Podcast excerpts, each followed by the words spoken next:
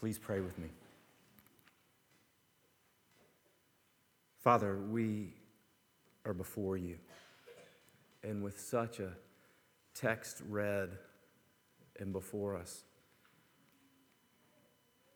in the direct history of your redemptive purposes, we are exposed.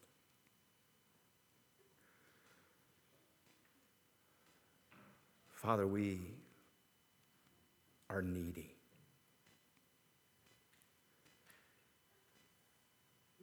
We are your image bearers.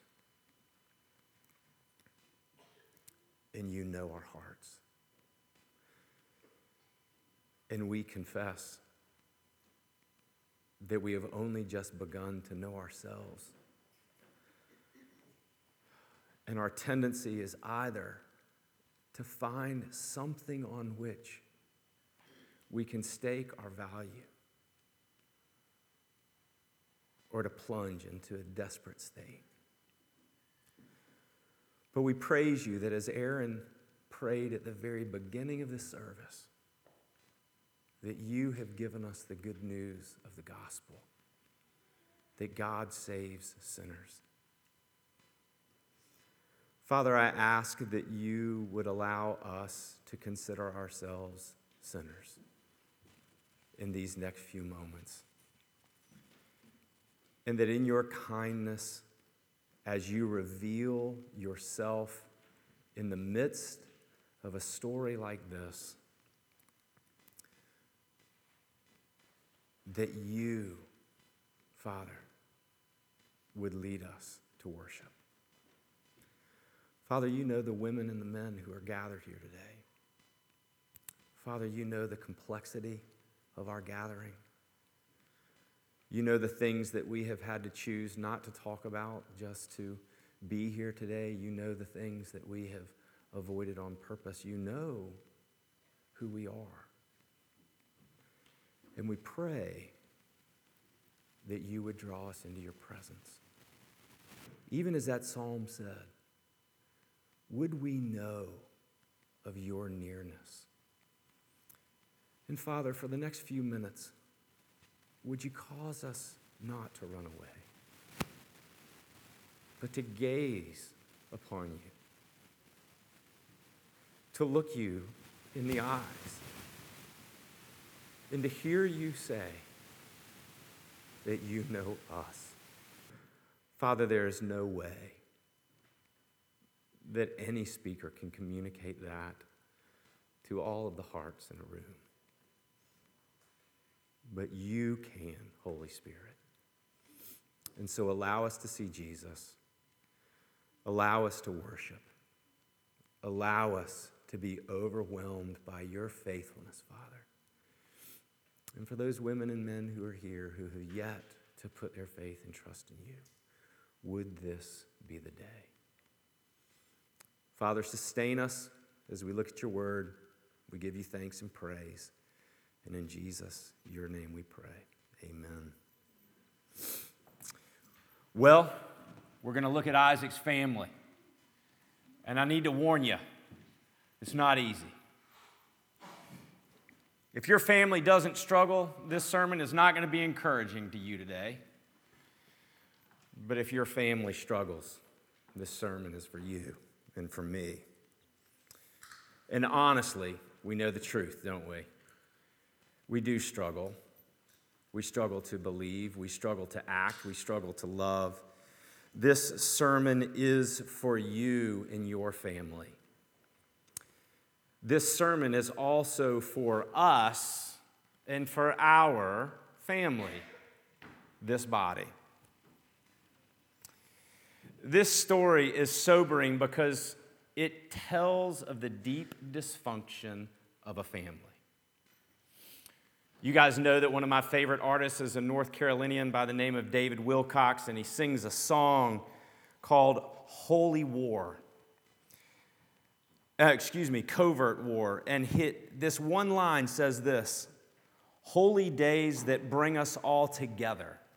Thanksgiving, Christmas, Easter, you know them holy days that bring us all together after so much is left unsaid. You taught us well not to kick under the table, so we kick under our breath instead. When I read this story in the last few weeks, that line of what families teach each other shuddered in my heart. Isaac and Rachel are here in this story with Jacob stealing his birthright, stealing the birthright from Esau, right? But what we see is Isaac and Rachel's, Rachel's struggle. They're wealthy, they have everything that they want, they have servants, they have all that they need except control. And Jacob's struggle, as you will see in the next few weeks, in the next month or so, is the same. Jacob has inherited it. In youth group, we play this game called Happy Family. You got to try to guess each other, and you have aliases. And when you guess each other, you get each other and you pull them into your happy family. This is a scene of a very unhappy family. In the South, you guys know that I have more phrases. I almost gave you one right there, but I won't. I have more phrases. But one of the phrases that I grew up with was fruit don't fall far from the tree. And what we see in this story of Isaac and Rachel is just that. I want us to keep emphasizing did I say Rachel? Rebecca. Thank you. I love the nods. Isaac and Rebecca. I have read the story. Have mercy. I want to keep emphasizing that you understand that because God had given the oracle that the older would serve the younger, it did not have to happen this way. These parents could have submitted to God's will and they could have taught their children God's will. They could have revealed to their children what God revealed to Rebekah, but they didn't. They could have taught their boys about God, but they didn't. They could have taught their children how to honor Him, but they didn't. I'm thwarted by our human sinfulness. I want you to see that that is true in our families. And I want you to see that that is also true in God's family. And I want to show you why. You can imagine that that's where we'll get led to Jesus, right? The very first one God's gracious purposes of redemption are not thwarted by human sinfulness in our family trees. This family tree that we see with Isaac and Rebekah, they have these two boys, Jacob and Esau, and you're familiar with the story. But I want you to think about the story with me for a minute. I want you to think about what we know of Isaac and Rebekah. I want you to consider for a minute what we read in chapter 25 that Isaac loved Esau more than Jacob because of the food that he was fed by his son. I want you to remember that Rebekah loved Jacob more, as chapter 20 tells us, 25 tells us. If you look closely, you will see that this act of deception does not happen with teenage boys. But this act of deception actually happens when these men are 40 years old. We see that Isaac starts in chapter 27 as attempting to secretly bless his son Esau.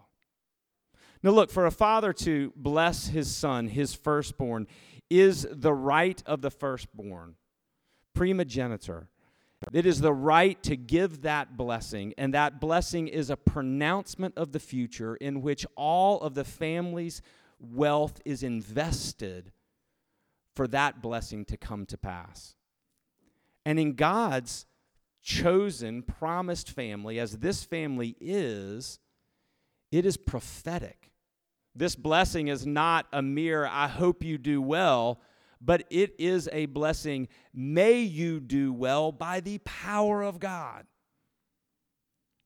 And here we see Isaac secretly making a decision with Esau go and get me food, the kind of food that I like, that feeds my soul, and come back and I will bless you. This blessing was not to be done in secret, this was to be a public event. But Isaac attempted to bless Esau in private. Isaac was driven by his own sensuality versus obedience to the oracle that he knew. He believed in the power of words, Isaac did. Otherwise, he wouldn't have attempted to bless Esau with those very words. We see Rebekah in the first 18 verses as one who is unwilling to confront her husband. She also chooses her son, Jacob, to be her favorite. She chooses to lie and encourage Jacob to lie. She manipulates Jacob by commanding him to lie. And she who heard the oracle of God that the older would serve the younger, Rebekah lacked trust in God. Well, don't worry, you've got the boys to think about. Jacob in this story. What do we know about Jacob from the moment that his brother came in famished? So hungry that he felt like he was going to fall and be exhausted.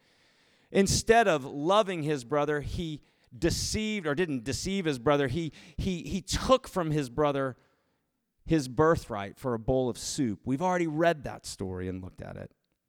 Jacob wants the blessing more than anything else. Jacob has inherited his lack of trust. And Jacob is a liar. The irony of the three lies and the kiss in this story is so rich, it drips. And then there's Esau, the man's man, the hunter, the chef. What do we know about him? He is dismissive of God, defensive, angry, vindictive. In the verses that will follow, the verses that we just read, we see Esau say, As soon as my father is dead, I'm going to kill my brother. This is the chosen family of God. what do we do with that?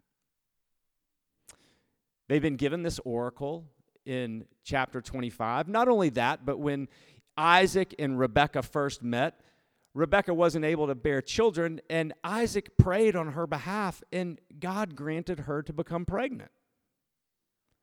And then when Rebecca became pregnant with twins and she wondered what was going on, she went back to God.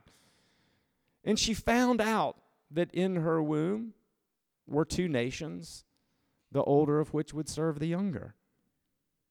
This is what they had been given. These incredible promises. But we see this unfaithfulness of this family and their broken future. But still, God's purposes advance. And so you might ask the question well, who cares? The oracle came true. Isn't that the point of this story anyway? If you notice what happens with this family in the rest of this text, we find that Isaac, as one commentator said, becomes a mist. You hardly even hear of him again until he dies. Rebekah is not mentioned again after his, this story, not even her death. Jacob goes through a life where he is constantly deceived. He too chooses favorites among his children. He too inherits broken relationships with his wives. There's one episode that we're going to read where one wife even buys her husband for a night from another wife. And ultimately, Jacob too is deceived by his sons with a robe dipped in blood. And Esau, Esau is not even part of the story moving forward. We will see him one more time, but otherwise, he is alone. So let me ask you again do you have an oracle, an unfaithful family, a broken future, but God's purposes advances? Who cares? God cares. Let me ask you about your family. Do you like the character tests? I hate them. Myers Briggs, all of that stuff. My wife loves to talk about the Myers Briggs that associates you with a Pooh character. Do you know what I'm talking about? You're either Eeyore, or you're Tigger, or you're Christopher Robin, or you're Piglet. I always would like to be Tigger, but I know deep down I'm Eeyore, and I don't want to hear about it. I don't like the Myers Briggs with Pooh characters. My wife loves to tell me in the Enneagram what number I am. I don't even know how many numbers there are in the Enneagram. I don't know if it goes from 1 to 10 or all the way to 15 or maybe to 20. I do not know, but my wife loves to tell me what number I am, and I block it out. I want you to think about why this story is in the Bible when we think about this family that bears the promises of God. I want to play a different character identification with you. I want to ask you with whom do you most associate yourself? Isaac? Rebekah? Jacob? Esau? Remember, Isaac is the one who tries to take control by secretly blessing. He's the one driven by sensuality. Rebecca is the one that's unwilling to confront, who chooses lies and manipulation, uses people as pawns, lacks trust in God. Jacob just wants blessing, not trusting, but willing to lie for it. Esau, dismissive of God, defensive, angry, vindictive. What if we were to think and actually talk among each other as opposed to Enneagram numbers? Which person in this promised family am I most like? I want to tell you there is more hope in doing that than trying to figure out what Pooh character you're like. And that's because of the second thing that I want you to look at. God's gracious purposes are not thwarted by human sin, even in his own family tree. That's right, church. We are a family. In fact, I'm going to be bold enough, and the reason I think I can do this is, and this is this is another thing that Mita and I she does not like it when I say this, but I keep saying it. You're not going to be married in heaven. And Mita's like, What? How in the world is that going to be? But there is no marriage in heaven, meaning that even our earthly families are pointing us to something greater, which is a heavenly family. A family where the church calls each other's brothers and sisters, where just like our earthly family, we don't pick each other for siblings, do we? I almost want to ask the siblings how many of you would pick your siblings for siblings if you had a chance, but I'm not going to ask you that. What do we do when our sinful selves have worked us into a corner, church family. What does this text teach us? Do we just keep pressing on? Or do we stop?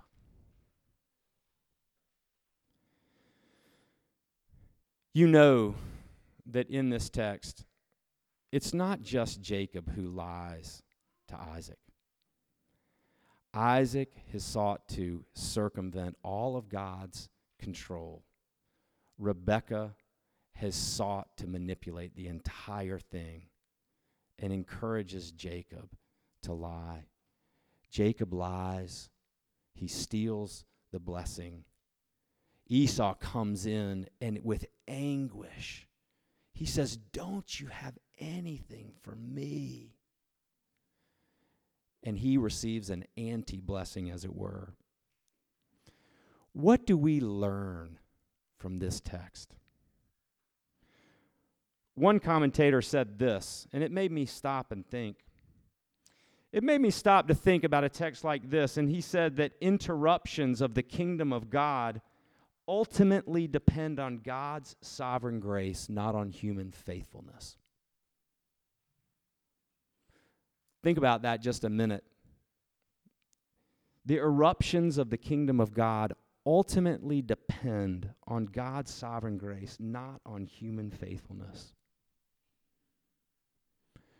Listen, I want to say that if you hear that and your first response is resolution, that that's not going to happen in my family, versus worship, then there's a problem. One of those responses is going to lead to blame. If the only thing that you hear in this text is the brokenness of this family, and you and I resolve that will not be our story, before we see that these interruptions of the kingdom of God are ultimately dependent on God's grace and not on human faithfulness, we're just going to blame somebody who falls short.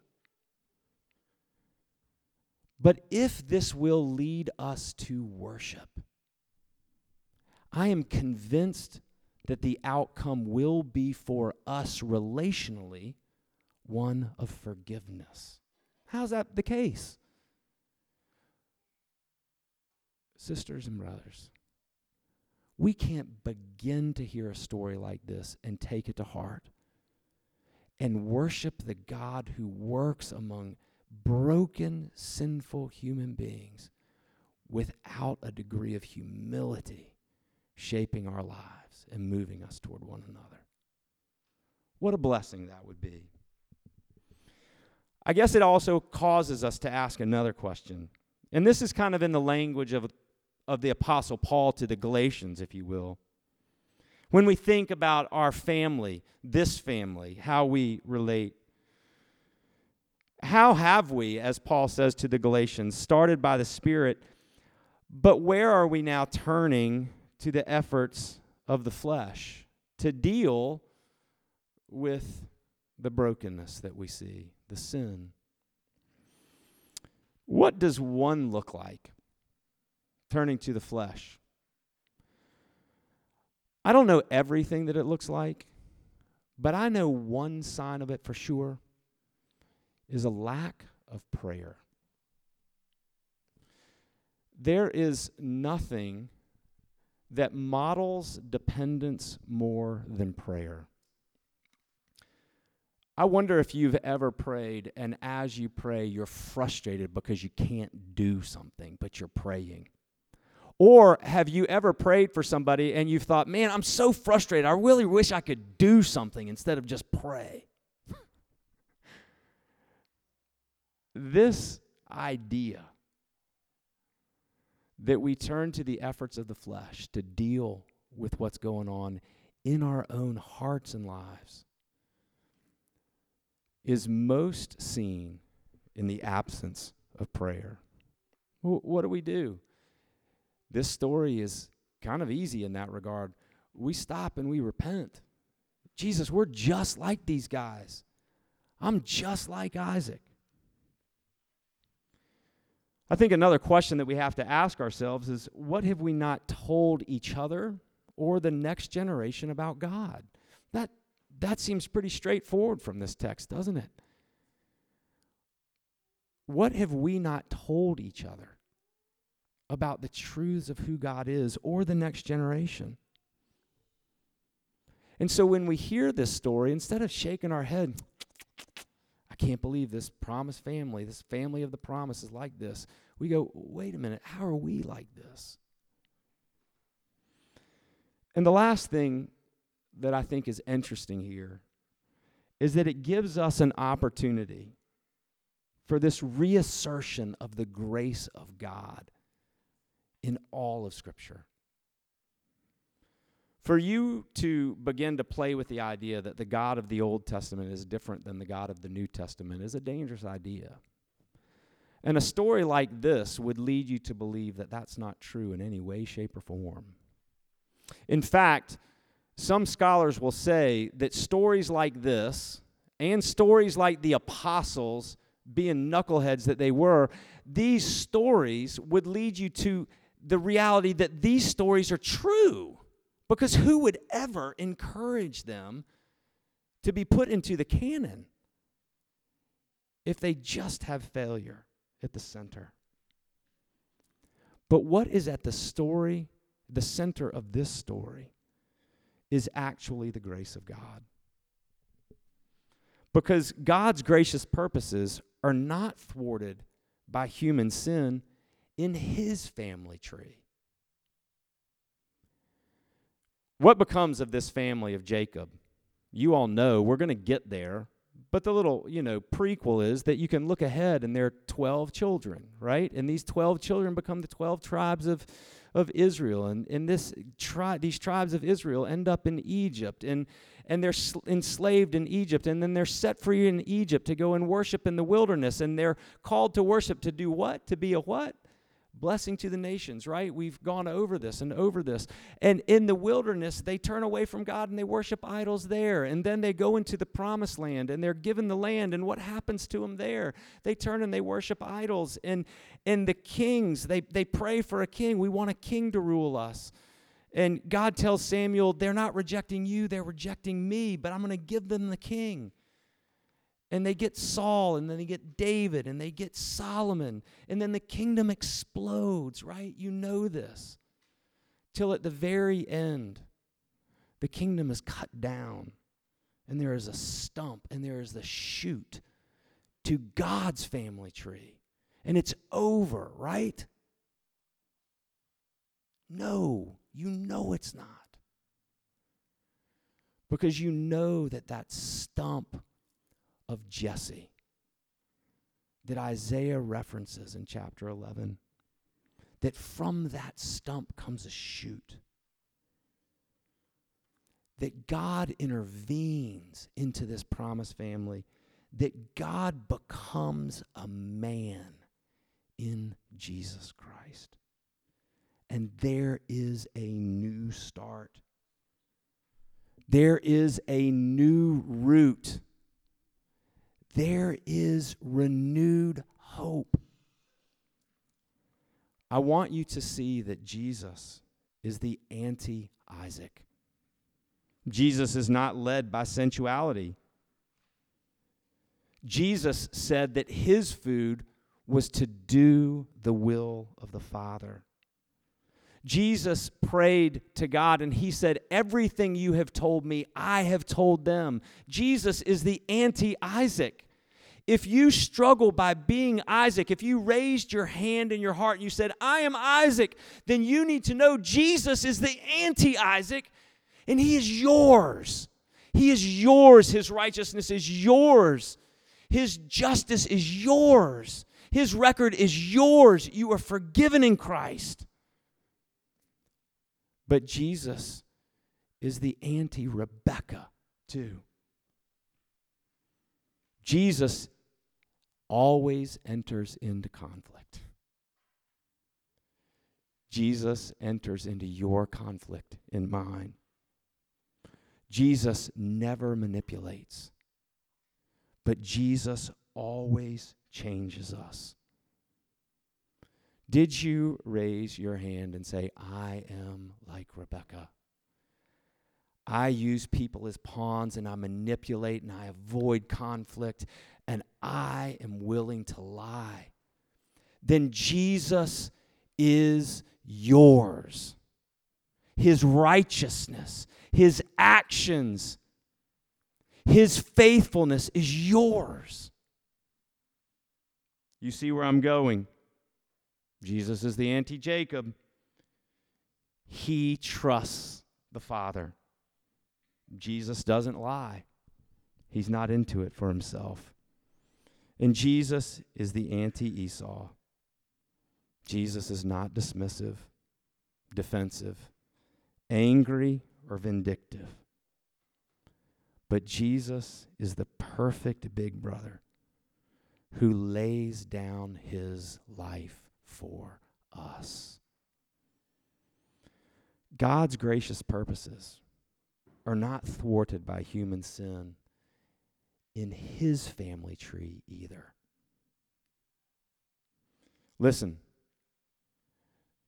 we celebrate on the front of your order of worship the kingdom of God that is like a tree that grows large enough for the birds of the air in which to find its nests.